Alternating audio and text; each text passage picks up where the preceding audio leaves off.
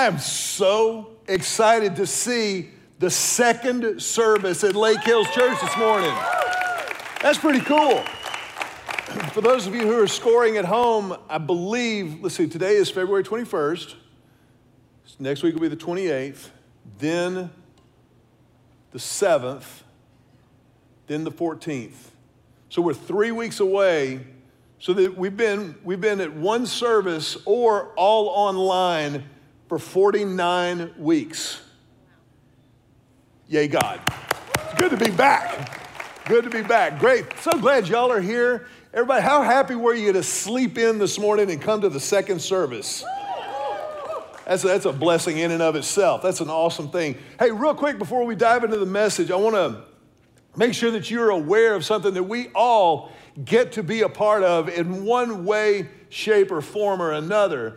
And that is next Saturday's Fearless Mom Conference coming up. We're so excited about this weekend. It's going to be, yeah, it's going to be absolutely phenomenal. I, I, get to be married to the original OG Fearless Mom, Julie Richard, and so I've kind of got a front row seat for this year's festivities. Now, this year's conference is all online. There will be a, a small uh, studio audience here in the room, but we are so excited about what God's going to do in and through this conference in the lives of so many moms, literally around the country. And so I'm going to ask you to be praying for that. If you are a mom or you know a mom who's not yet signed up, they can still register to be a part of it. It's going to be absolutely phenomenal. It's an incredible thing. And, and I, that's, I'm, obviously I'm biased, but that doesn't mean I'm wrong. You know what I'm saying? So I'm just telling you, it's, it's going to be really, really something very, very special. Also, as I said, whew, what a year this past week has been. I mean, my goodness, it is so great to see y'all in here. And for those of you who are online, we're thrilled that we can stay connected in this way until you can be back in the room with us. But I think we would all agree. Whew, everybody just kind of say, man, I'm telling you, it's been absolutely unbelievable. I, I'm one of these people, I'm kind of a weather nerd. I, I love weather. I, I'm so cool that I have a weather station in my house. That's how cool I am. I walked over to that thing a couple of days this week, and I, when I got up in the morning, I went to see the temperature, and it said five degrees. I said out loud, Nope, I do not receive that. I, listen, I grew up in Houston. I've lived in Austin now for the better part of what, 24 years or so? I mean, we don't do this kind of nonsense. As Mike said, leave that to the Canadians or people in Dallas, not here. So it was just, just been absolutely amazing. And I have to tell you something too. You know, it's been amazing to see the way Texas, and in particular Austin, has rallied together to help each other out during this season. Hasn't it been incredible to see how many people have stepped up and have helped out and are making a difference in people's lives? It's just kind of been just like, yeah, that's who we are. That's what we do. Now, we are very, very engaged in the recovery process. We've got a lot of things going on, a lot of ways to connect. On our website, you can go to lhc.org. If you need help, there's a button there for you. If you want to give help, there's a way for you to do that too. All of these things are going to be continuing for the weeks to come. But I got to tell you, there's a part of me while we, we grieve with those who are struggling and we're doing everything we can to help. At the same time, I kind of start to get a little bit excited, and I'll tell you why. Please understand this. It's because this is our moment. This is when, as the church, we get to go be the church. We get to do what we're supposed to do and be the hands and the feet of Christ and come alongside people who are hurting, people who are struggling. And uh, that I, I, get, I get a little fired up about that. So it's exciting. I also think there's somebody that you need to know the name of. Now, a lot of you know the name of Pastor Ryan Kelsheimer. Pastor Ryan has been on our staff here since Moses was a baby and uh, is just an incredible, incredible part of our team and our family.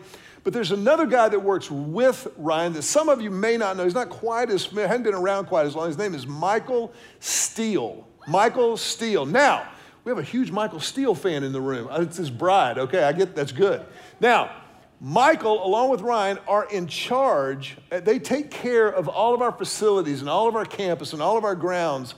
And our, our facilities weathered the last week unbelievably, largely because of Michael Steele and Ryan Kelsheimer. So I want to tell them thank you so much. They did an incredible, incredible job. And uh, that's why we could gather together today. So I'm very, very grateful to them. It hit me this last week has really been an incredible stress test, hasn't it? I don't mean like we've all been stressed, but we have been stressed. Let me ask you a question. Has anybody at one point this week decided just temporarily that you don't like somebody you live with? Let me just see a show of hands.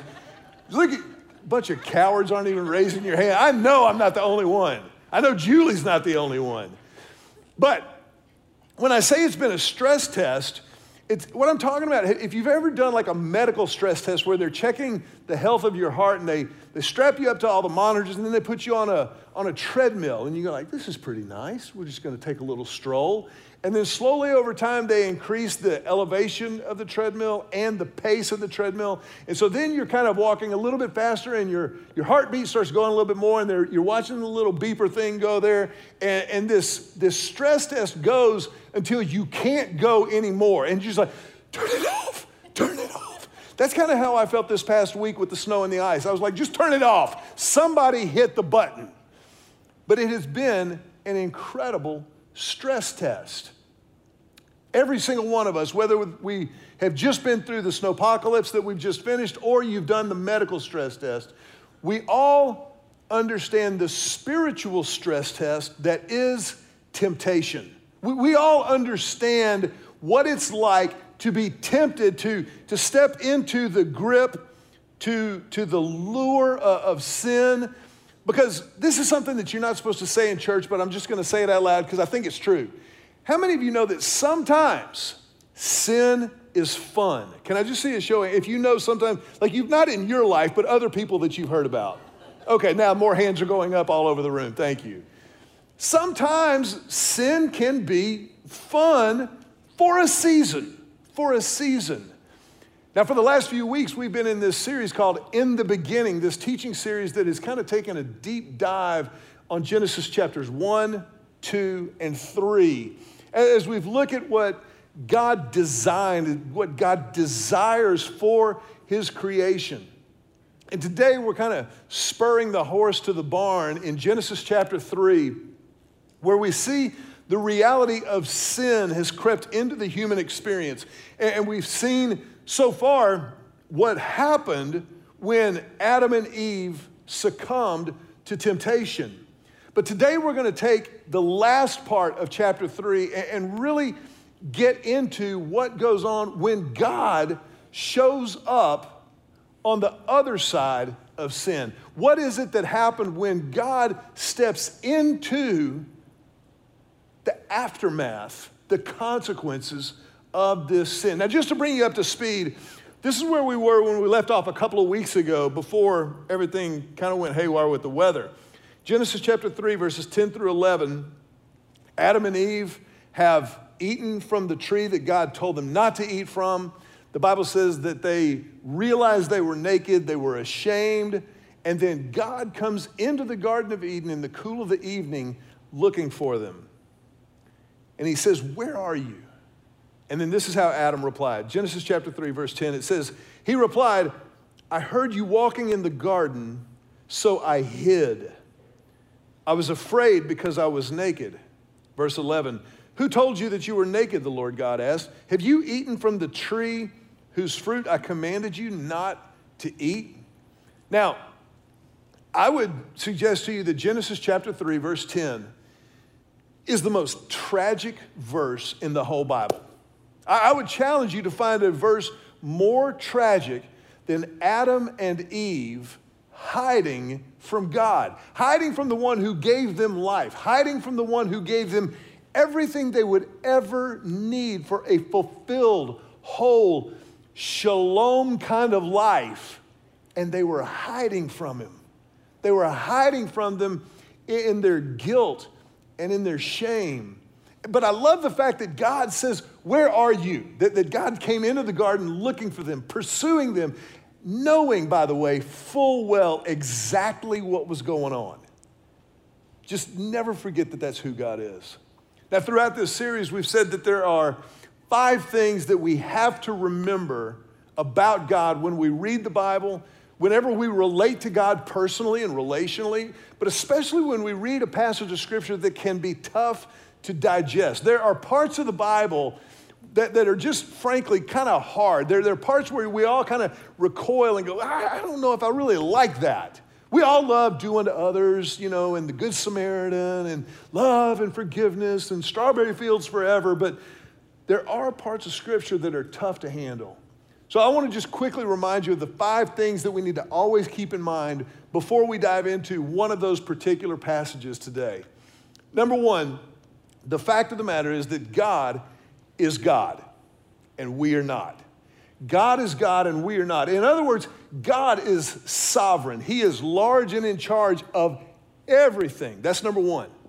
Number two, God is good. God is good all the time, period. Number three, God is just. He is always just. So whenever God issues a verdict or, or makes a judgment call on someone's life or someone's behavior, it is always fair and just. There is never a time that God is, quote unquote, unfair. How many of you are the oldest child in your family of origin? Can I see a show of hands? You've got younger brothers and sisters? I do.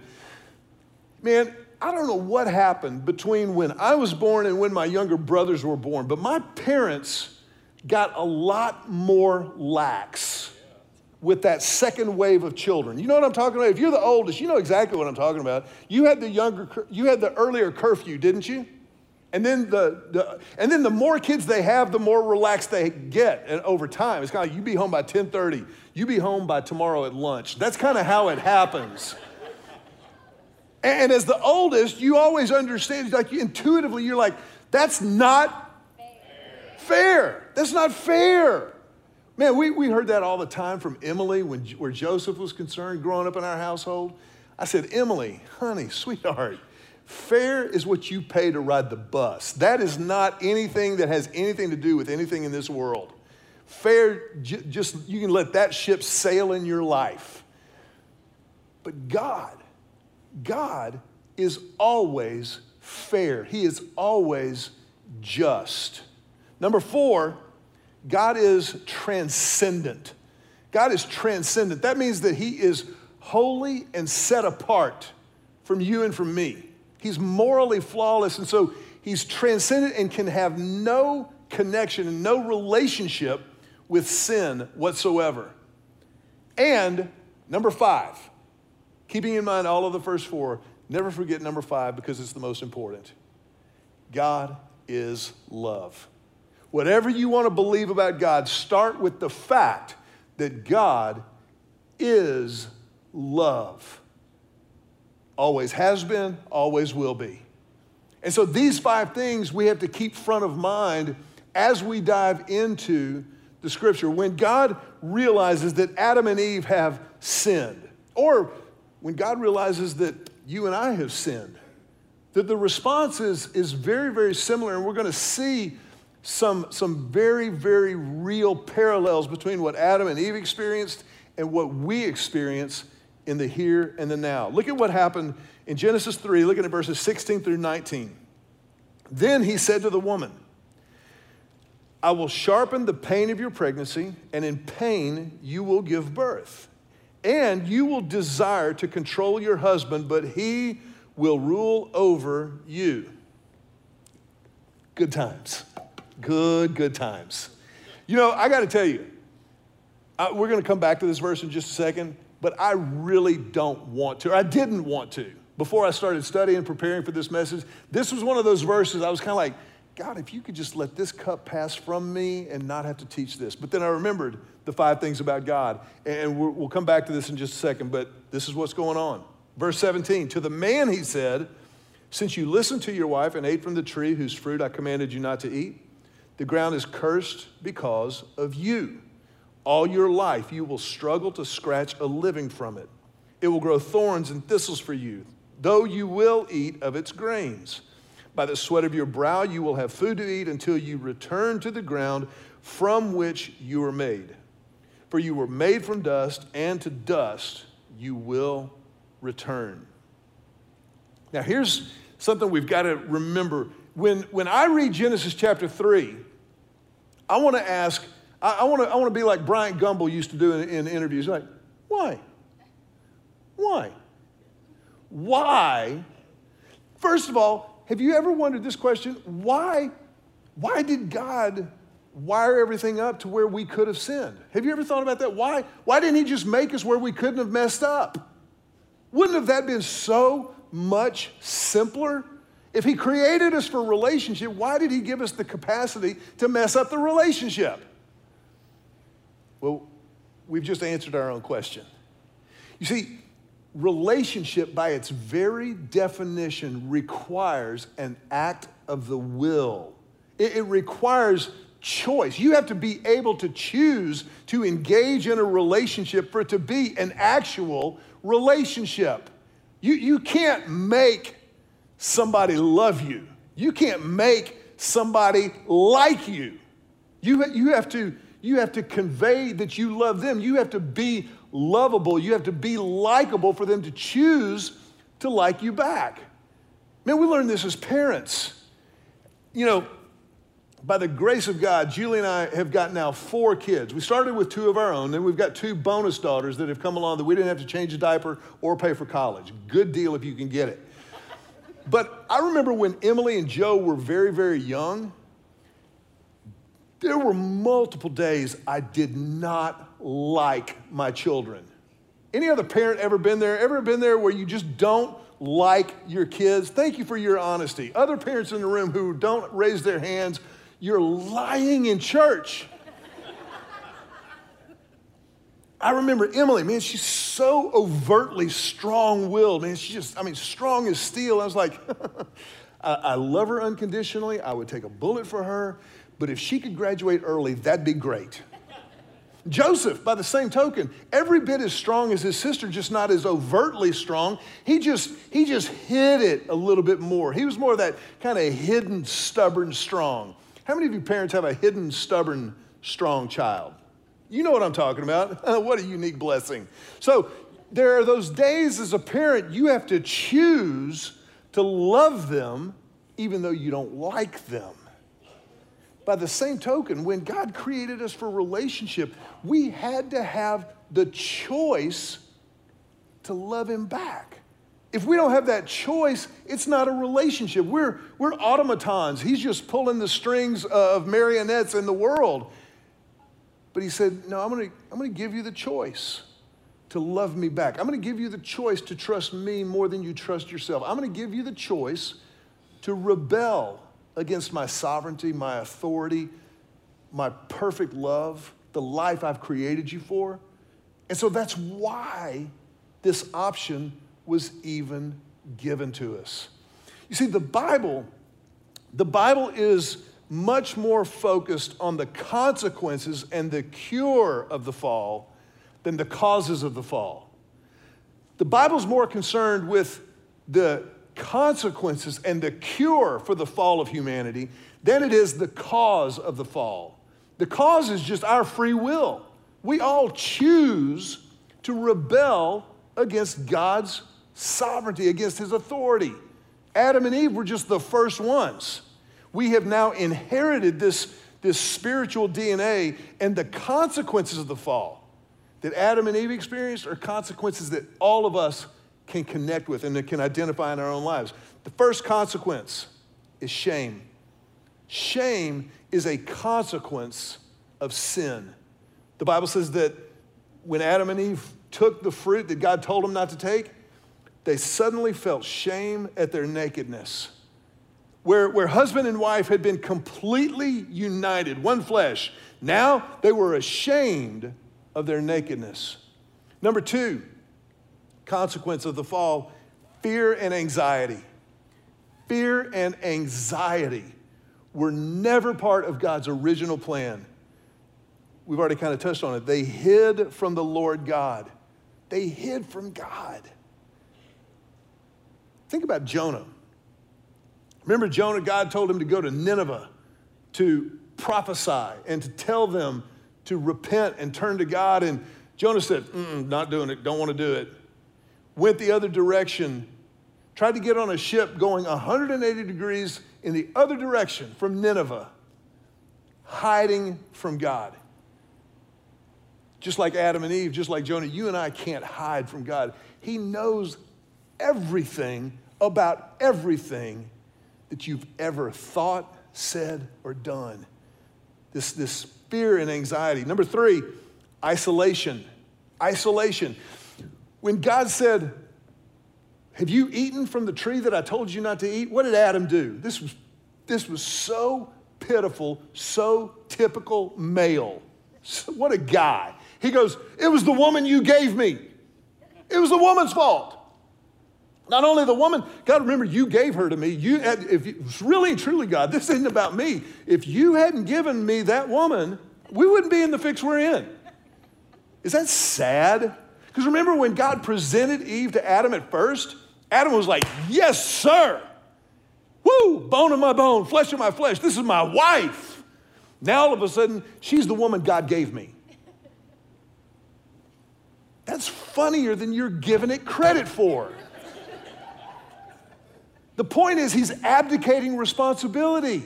He's saying, This isn't my fault. I, I mean, uh. Eve does the same thing. She goes, Well, it wasn't my fault. The serpent, serpent tricked me. They were hiding from this, and, this, and it leads to this, this isolation where husband and wife were united. Now they're isolated from one another. Number four is conflict serpent versus the woman. God says that there will be this eternal struggle between the serpent and the woman and their offspring. There's this, this conflict between the woman and the man. Number five, in pain you will give birth. Number five is pain. This pain is multiplied because of their sin. Number six, misplaced desire. Misplaced desire. In the original language, when God says, Your desire will be for your husband, but he will rule over you, what he's saying is that, Eve, you will look for fulfillment in someone or something other than me. You were created to find fulfillment in God, but now you will look for fulfillment in your husband, in a relationship, in other people, or in other things. Ultimately, this is a description of idolatry. God's saying, You're going to look fulfillment in places other than me. So I think that helps us to understand what God meant when He said this. Number seven, nature is cursed. Nature is cursed. God said to Adam, The ground is cursed because of you. In the New Testament, the book of Romans says that all of creation groans as in the pains of childbirth, waiting for the day of Christ's return. There's this, this constant Sin has even infected the created order. Number eight, struggle. You will, scrug, you will struggle to scratch out a living from the ground. And then number nine is death.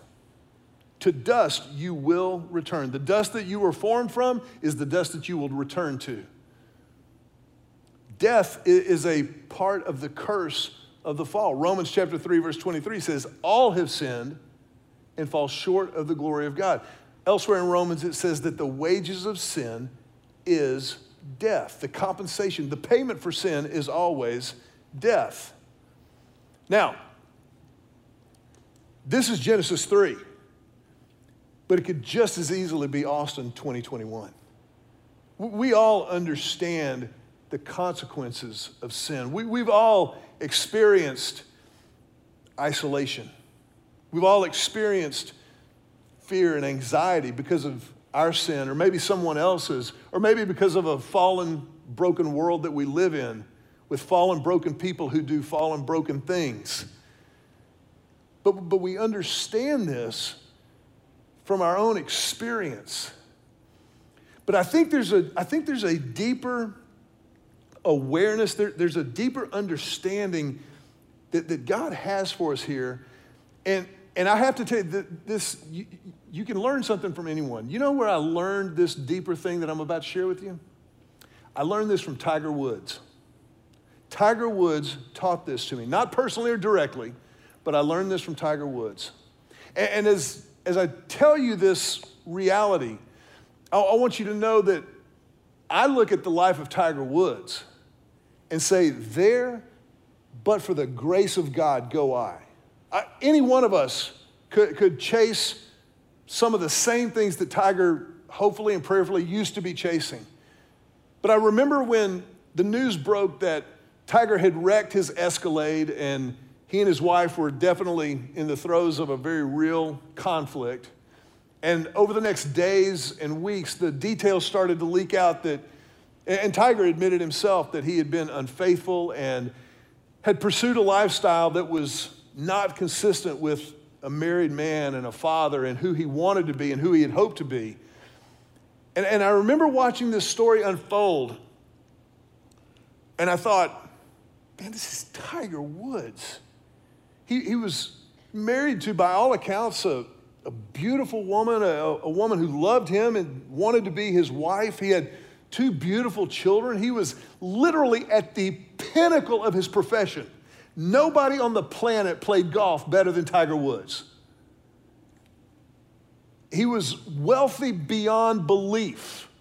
His great, great, great, great, great grandchildren couldn't spend everything that he had already earned. And I thought the following How brokenhearted must he be? And by brokenhearted, I don't mean sad. I mean that there was something broken in Tiger's heart that made him think that living that kind of life, making those kind of choices would bring him any semblance of fulfillment or satisfaction. There had to be something broken. And then God laid something on my, on my mind and, and on my heart that, that changed everything for me. Brokenness is the best description of sin that there is. Sin is just brokenness. It's less than what God created, what He designed and desires for us.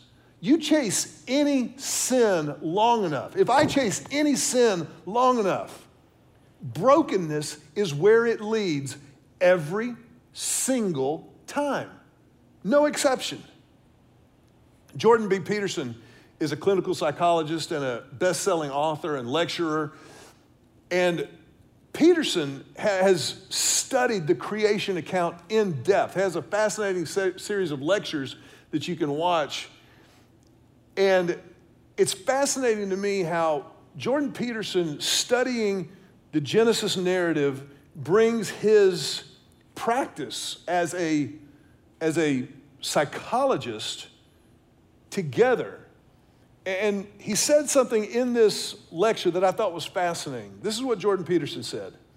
He said, In all my years as a clinical psychologist, and this is something that really does terrify me. In all my years as a clinical psychologist, I have never seen anyone get away with anything ever at all, even once. That's a strong statement.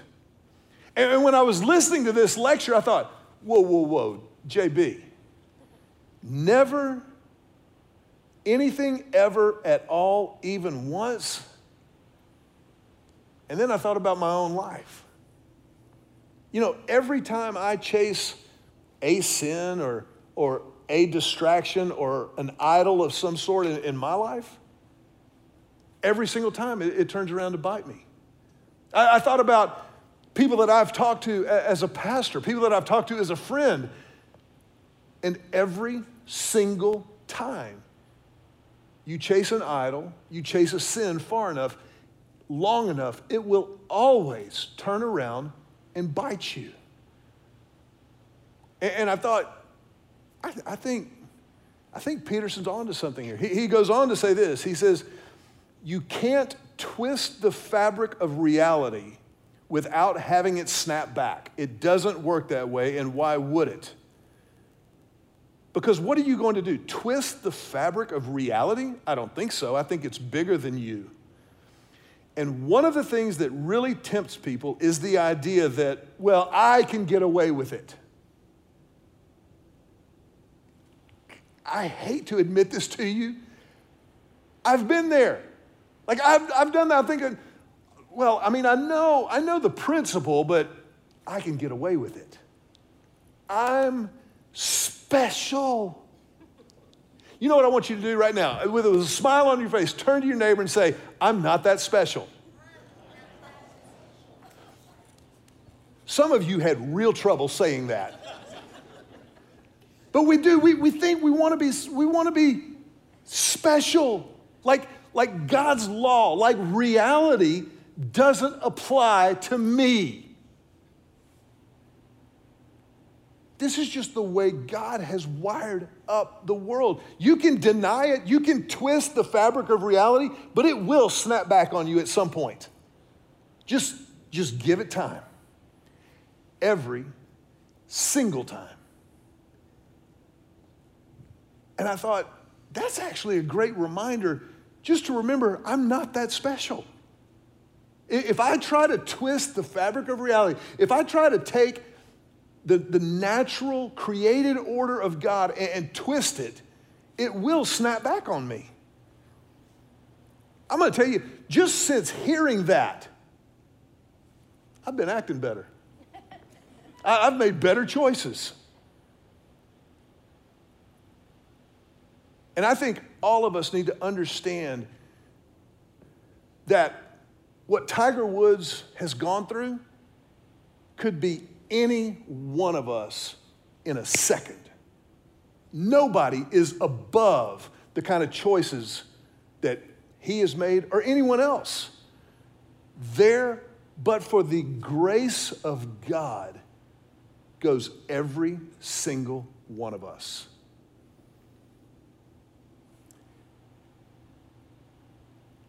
If somebody ever says to you, I've got good news and bad news, which one do you want to hear first? Go ahead and just say it out loud. Which one do you want to hear first? It's pretty much universal. Tell me the bad news so I know what I'm dealing with, but then give me the good. I, I, wanna, I want the, the good news.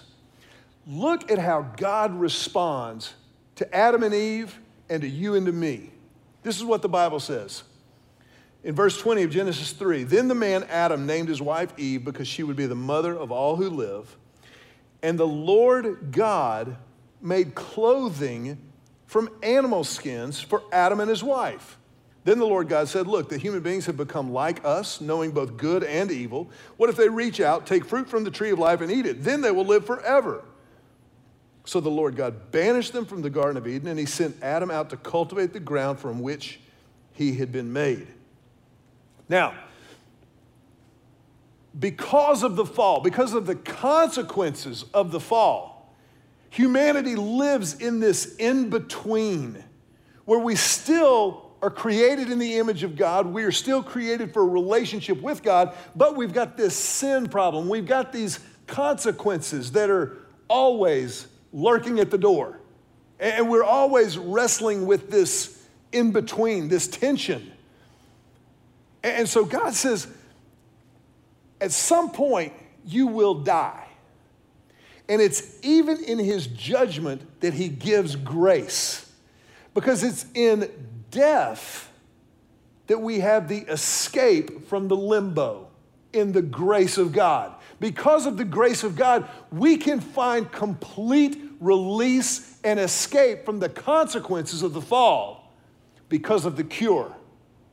And the cure is right there. The Lord God made clothing from animal skins for Adam and his wife. God knew the shame that Adam and Eve were facing and fighting. God knows the shame that you and I carry. And He covers it. He covers our shame. Adam and Eve, they tried to do it on their own. They, they put together these sad little, like, you know, loincloth and, and bikini of fig leaves. It's pitiful. I mean, a solid breeze blows by, that's out the window. But God, but God, God took animal skins and made covering for their shame. God God knew exactly how to address the problem. And even in Genesis 3, God is already thinking about Calvary. God is already thinking about Easter. Because when God when God took those animal skins, the animals didn't give them up willingly. The, the animals had to be killed. There was blood shed so that Adam and Eve's shame could be covered. The ultimate covering of our sin is the blood of Jesus Christ. When there's covering of sin, there's always blood required. When God told Moses to institute the sacrificial system of the Old Testament, and animals would be sacrificed and their blood sprinkled on the altar in the Holy of Holies for atonement, that was a thought back to Genesis chapter 3, but more importantly, it was a foreshadowing of Calvary and what Christ did on the cross, what we celebrated in communion today. When he gave his body and shed his blood for the forgiveness of our sins. Romans chapter 3, verse 25. God presented Christ as a sacrifice of atonement through the shedding of his blood to be received by faith. The shedding of his blood. The covering is the cure. The covering is the cure. This is what God has done for us. He has always been in the business of covering our shame and our guilt. Always. You remember the five things? Remember the five things we've got to remember about God? He's God and we're not. He's good. He's just. He's transcendent and he's holy. And he is love. So he is he's transcendent and holy. That's mean, that means he's set apart, but he's not so apart that he doesn't also love us. For God so loved you that he gave his only son so that whoever believes in him will never die, but will have eternal life beginning here and now. I want to ask you to bow your heads for just a moment. And in this moment, I just want to ask you the question Have you chosen to follow Christ?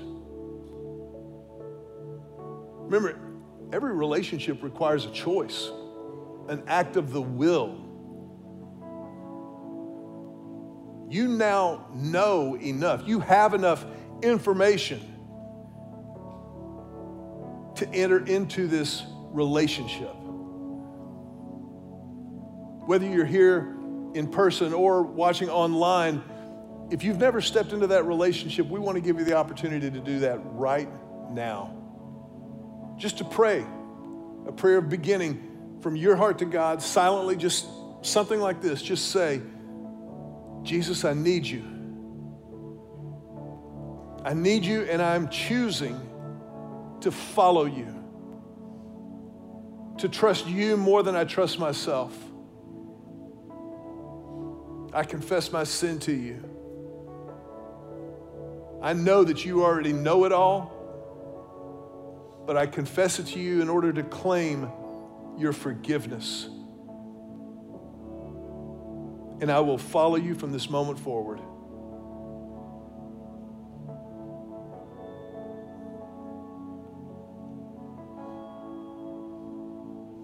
Jesus, I pray this prayer in your name. I want to ask you just to remain with your heads bowed, eyes closed for a moment. If that's your prayer today, then this is the biggest moment of your life. And as a church, we get to, we want to help with what's next. In just a moment, we'll kind of explain some of how that happens, but right now, I just want to ask you if that was your prayer, as our heads are bowed for just another moment, would you just lift your hand? Just raise your hand up high over your head and hold it up for a moment. As a statement physically of the commitment spiritually that you just made. And know that as a church, we, we want to come alongside. We want to be a family of faith with you and to you. And we celebrate that with you. As you put your hands down, we're going to put our hands together to tell you, welcome home. Welcome home.